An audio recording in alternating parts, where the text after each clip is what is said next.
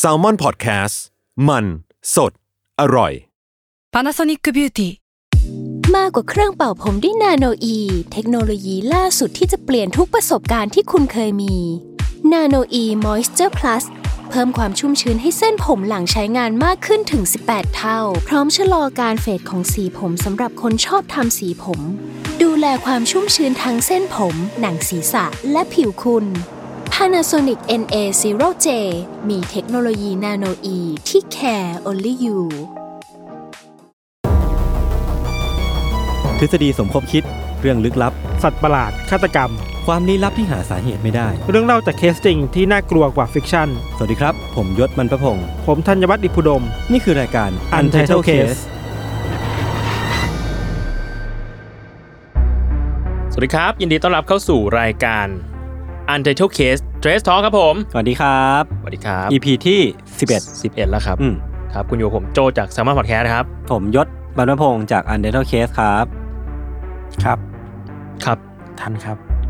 คุณมาทันใช่ไหมครับ มาไม่ทันครับ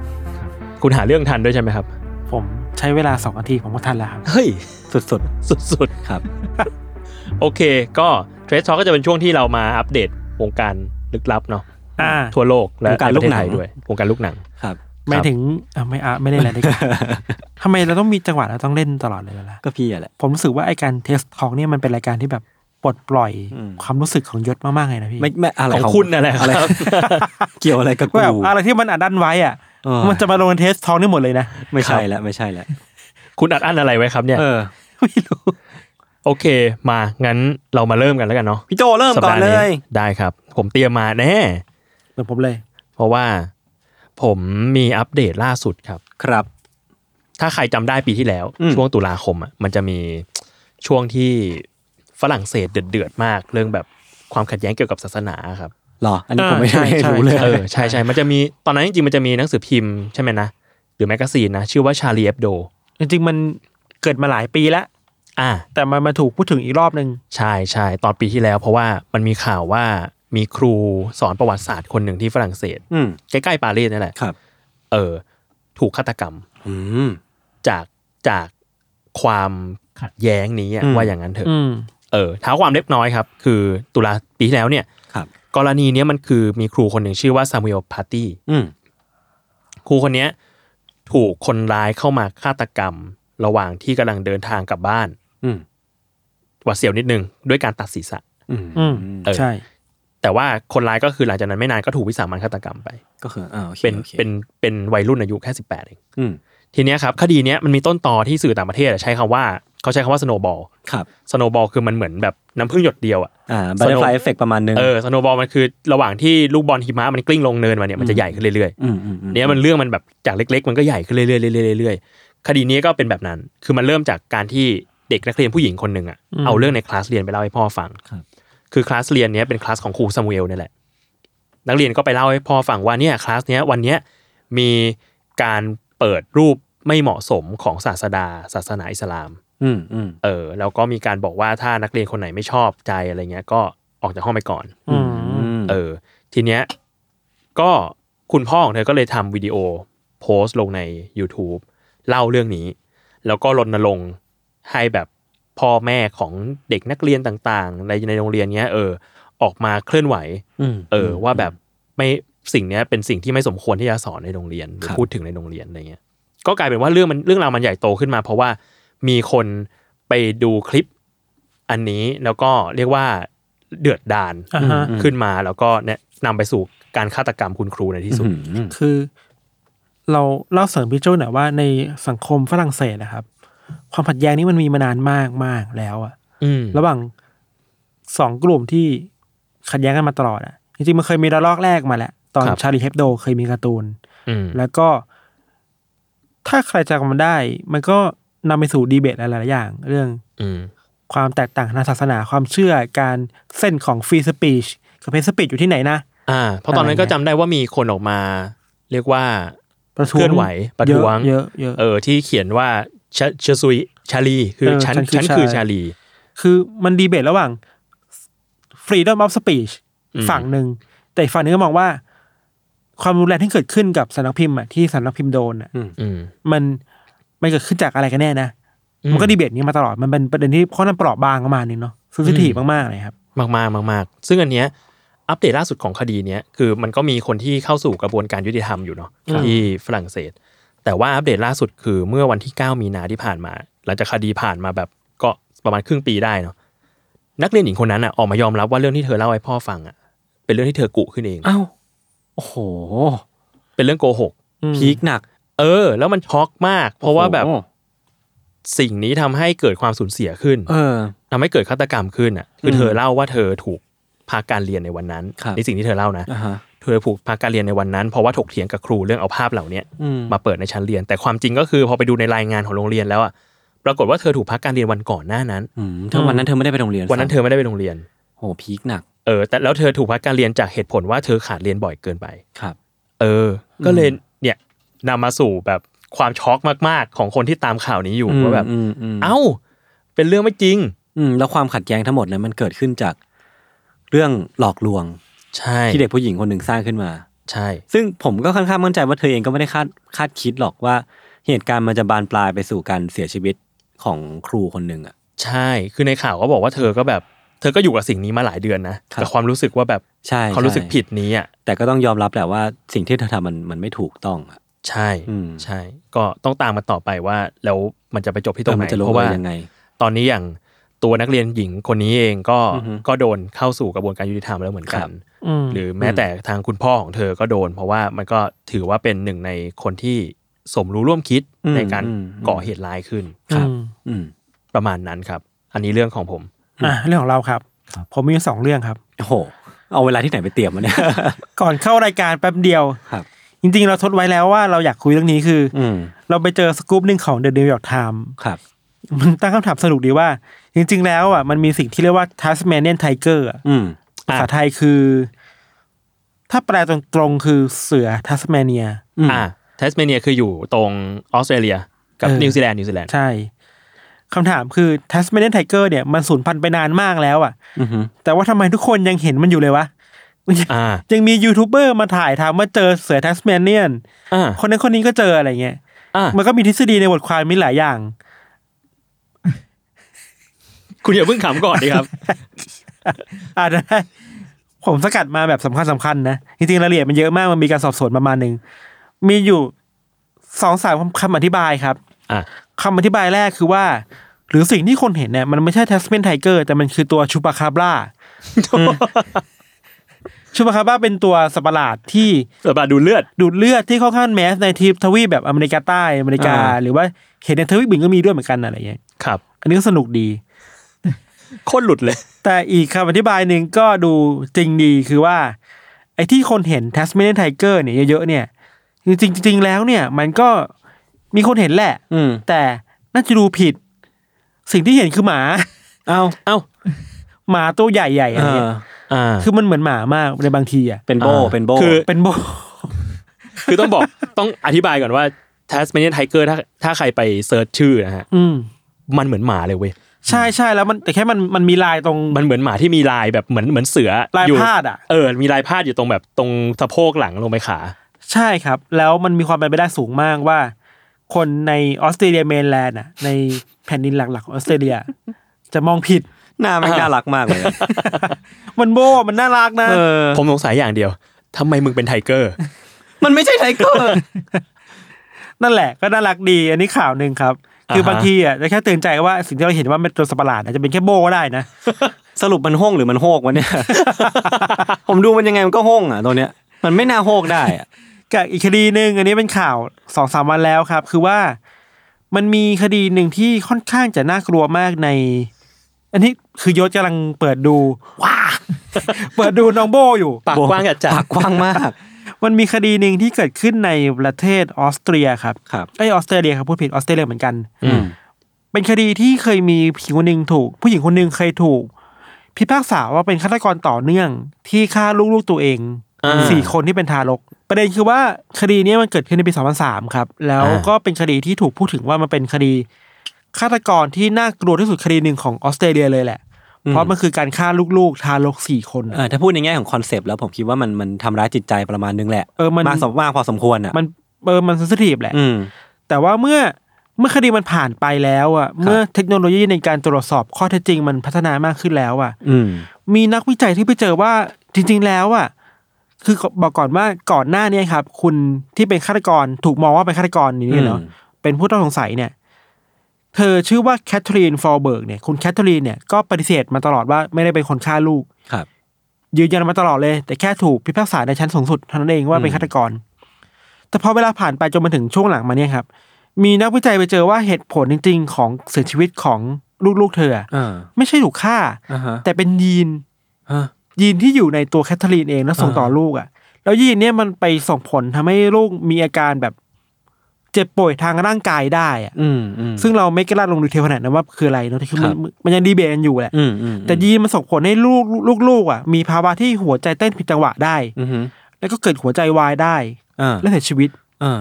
คือสิ่งที่นักวิจัยเอามายืนยันกับคำพิพากษาของศาลคือว่าจริงๆแล้วแคทเธอรีนไม่ได้เป็นคนฆ่า อืมฮึ แต่ยีนนี่แหละ เป็นคนฆ่า ลูกๆกี่คนนะสี่ สี่คน สี่คน เออ มันกลายเป็นว่าสุดท้ายแล้วต้องมารื้อฟื้นคดีกันใหม่ อืมฮึ มาดูคดีกันใหม่ว่าสุดท้ายแล้วฆาตกรเป็นแคทเธอรีนจริง ๆ หรือเปล่า หรือเป็คนรับ แค่ยีนที่ทำให้ลูกๆเสียชีวิตอ่ะ อืมอืมอืม นี่คือแบบคดีนี้มันผ่านไปหลายสิบปีมากๆครับ อืม เธอถูกพิพากษาให้จำคุกสี่สิบปีอ่ะ อืม แบบเต็มที่นะ มันแปลว่า หรือว่าในคดีหลาย ๆ คดีในโลกที่ผ่านมา ยีนเองอาจจะเป็นฆาตกรด้วยก็ได้นะ ในบางคดีอะ อืมอืม อะไรเงี้ย เอ้ยอันนี้ผมผมนึกถึงเรื่องที่ผมเขียนไปในหนังสือ u n d e r Case อะตอน อืม ตอนวันตอนแม่เนี่ยแหละครับ อืม คือที่ผมเล่าเรื่อง MSBP อ่ะที่มันเป็นมันชอซี่ซินโดรมบายพ็อกซี่อ่ะ อืม ที่เป็นเรื่องของคุณแม่หรือว่าผู้ปกครองที่มักจะใช้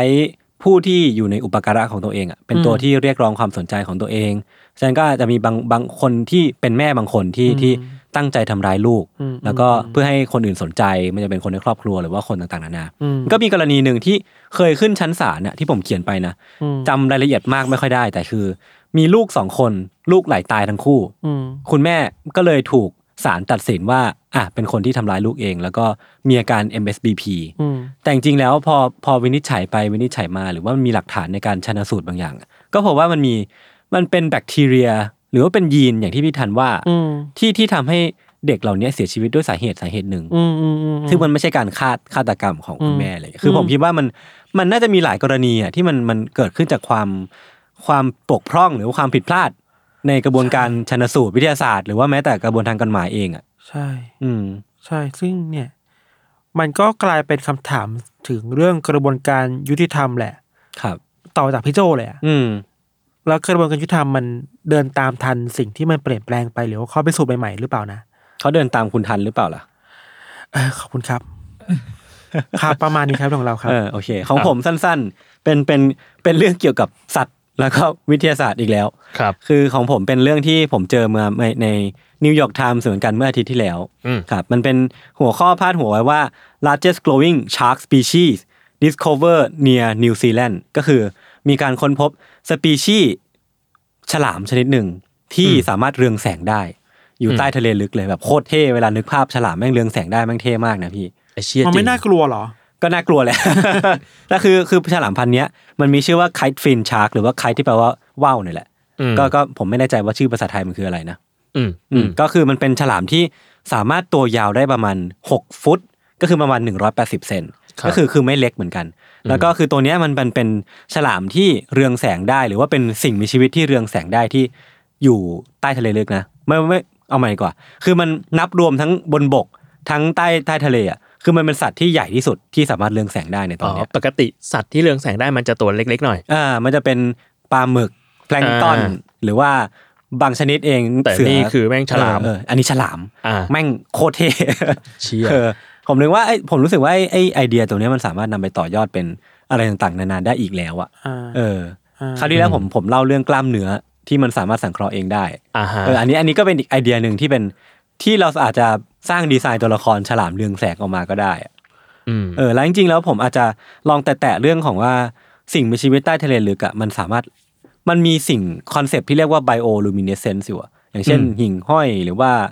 ปลาหมึกใต้ทะเลที่มันเรืองแสงได้อะไรเงี้ยครับ อืมอืม คือมันก็เป็นคอนเซปต์ที่น่าสนใจเหมือนกัน คือคือผมรู้สึกว่า ทำไมสิ่งมีชีวิตถึงต้องเรืองแสงได้ ผมคิดว่ามันมีหลากหลายสาเหตุนะ อย่าง angler fish อะ อืม ที่เป็นปลาที่มีแสงห้อยอยู่ข้างหน้า อ่า อันนั้นน่ะก็ใช้การเรืองแสงในการล่อเหยื่อเข้ามาแล้วเพื่อกิน อ่าฮะ บางตัวก็ใช้การเรืองแสงในการหลบหลีก หลบหลีก ตัวผู้ล่า ให้มันกลืนกลืนไปกับแสงสีฟ้าที่มันหล่อยหล่นลงมาจากจากเบื้องบนอะไรอย่างเงี้ย อ่า เออแล้วมันก็สามารถเนียนเนียนไปกับคลื่นทะเลได้ อ่า เออแต่ว่าก็ต้องมานั่งวิเคราะห์กันว่า ฉลามตัวเนี้ยมันเรืองแสงทำไม คือถ้าถ้าวัดกันตามหลัก natural มั selection นเหงา แล้วอะ ป่ะมันเหงาป่ะ เออว่ะ เออว่ะ เออว่ะ อยาก ไม่ อยากให้คนมาสนใจมาคุยด้วย เหมือนที่ทันที่แบบเดินถือแฟลชแฟลชไอโฟนอ่ะเดินไป อันนั้นคือโง่เอง ปิดไม่เป็น เออเออ เอ้าพี่ทานทำอะไรอ่ะ เอา นี่ ลืมปิดแฟลชโง่เองหา มันคงไม่ ที่ปิ ขนาดนั้น เออมันคงไม่ใช่เหตุผลนั้นแน่นอนเ คือต้องบอกว่าธรรมชาติอ่ะ ครับ ไม่ทำอะไรที่มันไม่จำเป็น ถูกถูกถูกถูก เออคือ เอออ อะไรที่มีอยู่อะแปลว่ามันยังจำเป็นอยู่ ใช่ หรือไม่วันหนึ่งถ้ามันไม่จำเป็นมันจะหายไปเรื่อย ใช่ใช่ ถ้า ใช่ ถ้างั้นไอการปิดแฟลชไปนั่งผมนี่คือ ๆจำเป็น จำเป็นปะ ที่เจริญเติบโตผิดพลาด อะไรที่น่าสนใจอีกอย่างหนึ่งอ่ะคือเขาบอกว่าไอ้ฉลามตัวเนี้ย ตัวที่มันจะทริกเกอร์ให้มันเรืองแสงขึ้นมา มันคือฮอร์โมนที่มันเป็นสารสารสื่อประสาทที่ชื่อว่าเมลาโทนินอ่ะ อ่า เออคือเมลาโทนินสำหรับเราอ่ะมันคือเอาไว้นอน เอาไว้กินให้ผ่อนคลายนอ เออ น มันคือแบบพอมันหลังออกมาปุ๊บเราก็จะรู้ว่าอันนี้มันคือเวลากลางคืนเวลาที่เราควรจะนอนแล้ว แต่ว่ากับกับไอ้ฉลามตัวเนี้ยเมลาโทนินมันเป็นตัวทริกเกอร์ที่ทำให้เรืองแสงขึ้นมา ซึ่ง อ่า ซึ่งมันจะต่างจากไบโอลูมิเนเซนต์ตัวอื่นๆอ่ะ ม คือไบโอไบโอลูมิเนเซนต์ตัวอื่นๆมันจะขึ้นอยู่กับเนอร์วัสซิสเต็มหรือว่าระบบประสาท อย่างเช่นว่าเจอตัวนี้ สั่งได้ เออใช่สั่งได้ เจอตัวนี้มันจะรีแอคมาแล้วมันก็เรืองแสงออกมา อ่า แต่ไอ้ตัวเนี้ยมันมันขึ้นอยู่กับการหลั่งฮอร์โมน การหลั่งสารสื่อประสาทสารนั่นแหละ เมลาโทนิน เออผมก็ไม่ไม่รู้เหมือนกันว่าทำไมถึงเป็นอย่างนี้ แล้ว หรื ก็ อว่า ก็น่าสนใจดี มันพอมันจะนอนปุ๊บมันก็เรืองแสง แต่เหมือนว่าเท่าที่อ่านมาเมลาโทนินไม่ได้ไม่ได้ส่งผลต่อการนอนของมันนะครับ อ้าวเหรอ ไม่ชัวร์เหมือนกัน อ่า อ่านอ่านมาไม่ครบแต่ว่าน่าจะอย่างนั้น ก็ลองไป นะ ดูกันดูอี เอก อ ทีห เอ นึง อ แล้ว เอ กั อน ได้ครับ ประมาณนี้ ครับผม ถ้า อ่ะ ยศเรืองแสงได้ยศทำอะไรวะ นอน พี่โจอะ ผมจะเรืองแสงไปทำไม อะ ผมจะตั้งคำถามกับตัวเองอะ ผมจะเซลฟ์เดาอะว่า ทำไมกูเกิดมาต้องมีแสงเลยวะ แล้วเราเป็นอินโทรเวิร์ดอะเราก็คงไม่อยากให้คนแบบสนใจเราตลอดเวลา ปะ ผมก็เออ ผมก็อาจจะแบบ นี่เราเรืองแสงไปทำไมนะ กลายเป็นอะไรนะการตั้งคำถามกับตัวตนอีกอะ เซลล์ดาวน์เซลล์ดาวน์ อิมโพสเตอ ร์อิมโพสเตอร์ซินโดม หรือว่าธรรมชาติให้เรามาเพื่อให้เรามีเพอร์เพสบางอย่าง ใช่เราอาจ พี่ จะ เป็นแบบ หาคุณค่าในตัวเอง อยู่ใน My Hero Academia เหรอ ฉันเกิดมาเป็นฮีโร่เนี่ยต้องช่วยเหลือผู้คนอะไร ซูแมชื่อ มิโดริยะโชเนน วินโดริยาคุงอะไรเงี้ย มาผมมีอีกเรื่องหนึ่ง เฮ้ย เรื่องสุดท้ายของ หา วัน มา นี้ ตอนไหน แล้ว ครับเนี่ย ผมบอกเลยเร็วๆนี้เอง คือคุณพวกคุณเคยได้ยินคำว่าแซนด์วิชโลกกันไหมครับ เคย คุณทานเคยไหมครับแซนด์วิชโลก ไม่เคย คืองี้คืองี้ แซนด์วิชโลกเนี่ยเอาว่าถ้าใครไม่เคยรู้จักนะครับ มันคือไอเดียที่ว่าเราจะมีอีกคนหนึ่งที่อยู่อีกฝากโลกเสมออโดยเฉพาะแบบทวีปที่มันแบบเป็นทวีปตรงกับทวีปอ่ะ อืม ซึ่งจะเป็นคู่ตรงข้ามกัน ใช่จะเป็นคู่ตรงข้ามคือถ้าคิดโง่ๆเลย สมมุติเราขุดขุดหลุมจากตรงเนี้ยที่เรานั่งอยู่เนี่ย ลงไปทะลุโลกอีกฝั่งหนึ่งอ่ะ เออ เออ จะเจอตัวเราอีกคนหนึ่ง จะเจอไม่ใช่จะเจอตัว ไม่ใช่อย่างนั้น จะเจอคนที่อาศัยอยู่ทางฝั่งนั้น คู่ตรงข้าม เออ เหมือน ไอ โดเรเดีย มอนอะเหมือนโดเรมอน ไอเดียของแซนด์วิชโลกก็คือ เราเอาขนมปังสองแผ่นน่ะ อืม วางที่พื้นโลกในตรงที่มันตรงข้ามกันพอดีอะ อืม เออ เพราะนั้นแล้วโลกก็จะกลายเป็นแซนด์วิช ทำไมอะพี่ ก็ เออ มี ก็ ขนมปังแปะหัวท้าย ใช่ แล้วโลกก็คือของ จริงๆมันก็แค่นั้นอ่ะ แค่นั้น ไอคนคิดนี่มันคิดอะไรอยู่วะ เออผมก็ไม่รู้เหมือนกัน น่าจะเมาเมา ๆเลย ทำ ทุกอไมย่าง มันถึงคิดว่าต้องเป็นแซนด์วิช เออ โลกได้วะ แต่ครับแต่สิ่งนี้ไม่ได้เกิดขึ้นแค่ครั้งเดียวครับแซนด์วิชโลกเนี่ยครั้งแรกเนี่ยมันเกิดขึ้นตอนปี2006 อืม อ่า มันมีคนคนหนึ่งชื่อว่าเป็นศิลปินชาวอเมริกันชื่อเซอร์แฟรง อ่า อืม เซอร์แฟรงค์เนี่ยเขาไปเขาเอาขนมปังฝรั่งเศสครับ อืม ขนมปังบาแกตสองชิ้นทำหั่นครึ่ง บากุเตะ บากุตเต ไม่ใช่ เขาเอาไปวางไว้ที่นิวซีแลนด์กับสเปนครับ อืม แล้วก็ อ่าฮะ กลายเป็นบาแกตโลกครับ มีอีกไหมพี่ คนเราเนี่ย คนเรามั เน น อะ ต้องว่างนะ จะทำแซนด์วิชโลกกับบาแกตโลกไปทำ ไม ไปทำไมก่อน แต่ว่าครั้งนั้นอ่ะมันทำคนเดียวใช่ป่ะ อ่า ทีเนี้ยครับ มันน่าประทับใจมากขึ้น เมื่อเดือนมกราคมครับ เห็นไหมผมว่าต้องมีอีก 2512 อืม คราวนี้เป็นการคอลแลบกันระหว่าง คอล สอ แล ง บ หนุ่มที่อยู่คนละฝากฝั่งโลกกันครับ เออ คนหนึ่งเนี่ย ชื่อว่าคุณออสติน ครับ คุณออสตินเนี่ยเป็นคนอเมริกาอยู่ที่จอร์เจีย อืม เขาก็ติดต่อไป เขาไปดูไปดูแผนที่โลกไปดูลูกโลกอะเฮ้ย ตรงข้ามกับอเมริกาเนี่ยมันคือออสเตรเลีย อืม เขาเลยไปติดต่อคนที่ออสเตรเลียว่ามีใครเนี่ยสนใจจะมาทำแซนด์วิชโลกกับเขาหรือเปล่า อืม ก็ปรากฏว่ามีคนบ้าจี้เอาด้วยครับ ชื่อว่าคุณแฮร์ริสันสองคนเนี้ย ก็เลยเดินออกไปหน้าบ้านครับแล้วขนมปังไปโยนวางไว้ข้างหน้าบ้าน อืม แล้วถ่ายรูปขึ้นทวิตเตอร์บอกว่าแซนด์วิชโลกสำเร็จแล้ว ยินดีด้วย ยินดีด้วยครับผมมือ ผมว่ามันก็เป็นการเพิ่มเซลล์เอสติมให้ตัวเองได้ประมาณหนึ่ง คนก็รีทวีตไปกว่าหมื่นครั้งครับ ก็น่าหนุกดีได้ได้คอนเทนต์มาได้คอนเทนต์มา อืม ทีนี้ครับ ยังไม่จบอีกเหรอ มันไม่ใช่ขั้นสุดท้าย โอ้โห ล่าสุดครับ ปีปีสองพันสองพันยี่สิบที่ผ่านมานี่เองครับ อืม มีคนหนึ่งคราวเนี้ยเขาก็ว่างๆเหมือนกันครับ คิดว่าน่าจะแบบติดโควิดอยู่บ้าน ครับ คุณเอเตียน อืม อยู่ที่อักแลนด์ อือฮึ นิวซีแลนด์ อืม คนนี้เขาก็บอกว่าเขาคิดมาหลายปีแล้วว่าเขาอยากทำแซนด์วิชโลกกับเขาบ้าง โอ้ยเวลาไปคิดอย่างอื่นเถอะ เขาก็เลยจัดการไปโพสต์ลงใน reddit ครับ ครับ ในสเตชันของประเทศสเปน อ่า เพราะว่าประเทศเนี้ย อ๋อ อ อ ยู่ตรงข้ามกับเขาพอดี อาเชีย เพราะ ทำ แบบ แบบบ้านมา เออ อยากทำแซนด์วิชโลก เออขายจอย มี บ้าง มีใครจะจอยบ้างไหม อืม ก็ปรากฏว่ามีคนหนึ่งชื่อว่าคุณอังเคล ครับ คุณอังเคลเป็นเชฟ อือฮึ อยู่ที่สเปน ก็งงๆเขาก็งงแหละแซนด์วิชโลกอะไรวะ อืม แต่ก็เอ้ยลองดูก็ได้อะไรเงี้ย อืม ก็เลยนัดนัดแนะกันว่า เอ้ยถ้าอย่างนั้นวันนี้วันนี้วันนี้นะ เราจะไปทำแซนด์วิชโลกกัน คราวนี้แซนด์วิชโลกแบบ เรียกว่าอลังการขึ้นครับ อืม เพราะว่าหลังจากนัดแนะกันเรียบร้อยแล้วเนี่ย คุณเอเตียนก็เอาขนมปัง20 แผ่นครับ อืม ไปวางตรงจุดที่คำนวณมาแล้วอย่างแม่นยำ โอ้โห แล้วขนมปัง 20 แผ่นเนี้ยมีการเบิร์นลงไปครับ ให้เป็น อ่า รูปโลกถูกประกบด้วยขนมปังสอง อัน อย่างนี้เราเรียกว่าเบียวได้ไหม ส่วนคุณอังเคลครับ ตัดมาอีกฝากหนึ่งที่สเปน คุณอังเคลก็เอาขนมปังเนี่ยด้วยความที่กลัวว่า เฮ้ยมันจะไม่ cover พื้นที่นั้นหรือเปล่า อ่า ก็เลยเอาขนมปัง 9 แผ่นไปวางไว้ครับ อืม อ่า ให้มันแบบมีพื้นที่ด้านหน้าที่เยอะที่สุด อ่า ก็มีคนมาคอมเมนต์หลังจากที่แบบสองคนนี้ถ่ายรูปแล้วเอาไปลงใน reddit ที่เขาแบบประกาศหาตัว ก็มีคนมาคอมเมนต์เหมือนกันว่าเฮ้ยนี่มันความสำเร็จมากเลยนะ เพราะว่าจากที่คำนวณดูแล้วเนี่ย